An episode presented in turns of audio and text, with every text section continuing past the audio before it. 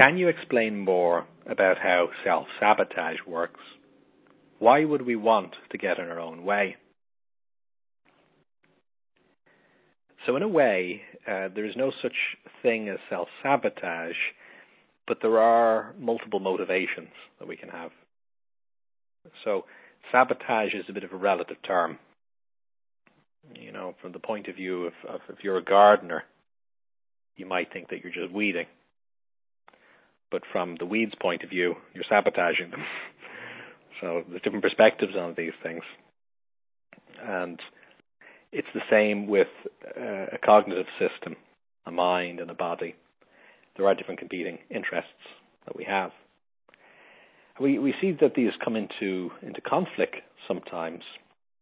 If if we think about New Year's resolutions that many people have every year, and you know it's possible for the there to be different parts of a person, a part of them, a belief system, an aspect of them that genuinely wants to get up early in the morning and to exercise before work and to do the same in the evening after work.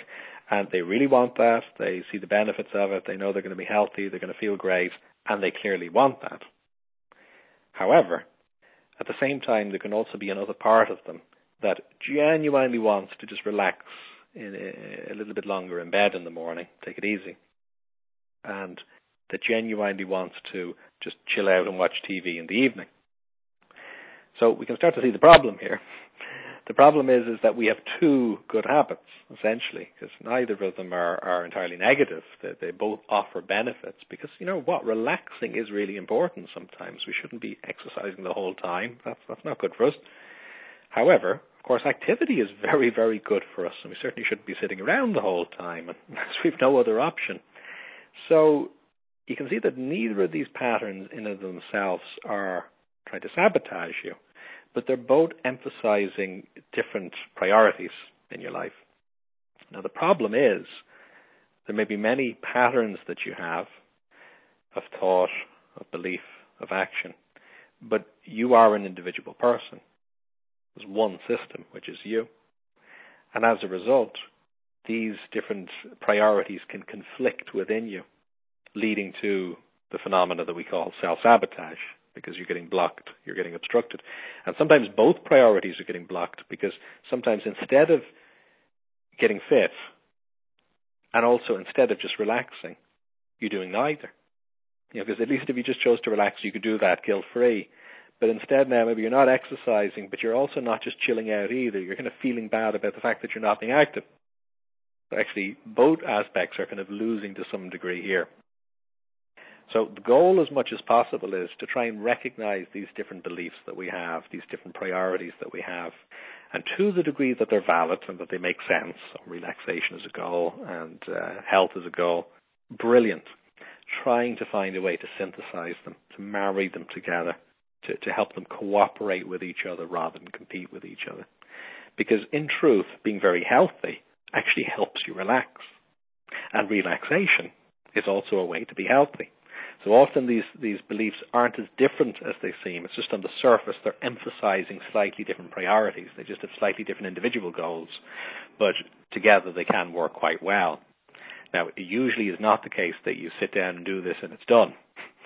There's a good bit you can do in a, in a single sitting, but very often it, it's a sort of an ongoing project management that needs to happen over the course of time. So I think that alone though is helpful to understand because when you think self sabotage is there, that can lead to sometimes feeling cynical about your own system. You're thinking, oh God, I'm just out to get myself or to stand in my own way or what's wrong with me or why do I. Instead, when you move beyond that and you start to look at it in a slightly more sophisticated way and you start to say, well, hold on a moment. I don't really have any bad habits as such. There may be some that really aren't working for me, but very often they do have good motivations behind them, but they're just not being realized in the best ways. And even something like addiction would be a good example of this.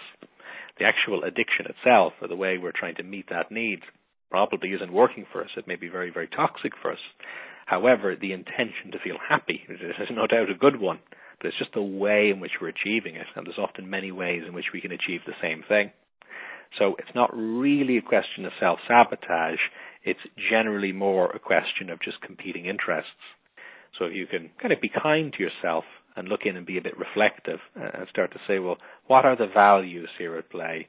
What, what, what's trying to be achieved? What are the priorities here? Sometimes maybe write them out or draw them can be helpful.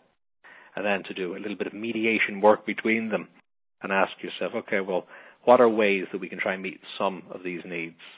So with the health and relaxation example, we might say, well, okay, I'm going to be active at that point, but at this other time, I'm going to set aside time to really relax. You know, so maybe scheduling it a bit is the solution there, or maybe we just need to be a bit more realistic and not put so many intense fitness goals on ourselves, because maybe it would be better to do less, but in an ongoing way, than to do an awful lot for a day or two and then nothing follows it. You know, so it might seem like less, but it actually turns out to be more if it's more balanced. And don't ever be afraid of scientific experimentation with this you know, the world's best experts in this often don't know the answers. As a research scientist, I, I, I don't pride myself in being psychic. I, I know I don't know, but we've tools to find out. When we're running tests, when we're running lab experiments, we may have assumptions, but we can be right or we can be wrong. So I think where the skill comes in is being able to test it, to be a bit humble about it, and to be able to see what works, but then to be able to adjust on the basis of that data as it comes in. And that's, that's a useful thing to do with this as well, is sort of trial it, see how it works, give it a go for a few days or a week, and then kind of report back and then say, how did that work? Why didn't it work? What other needs are there that need to be met? And in that way, you never really lose, but you're just refining and developing as you go, and that feels good.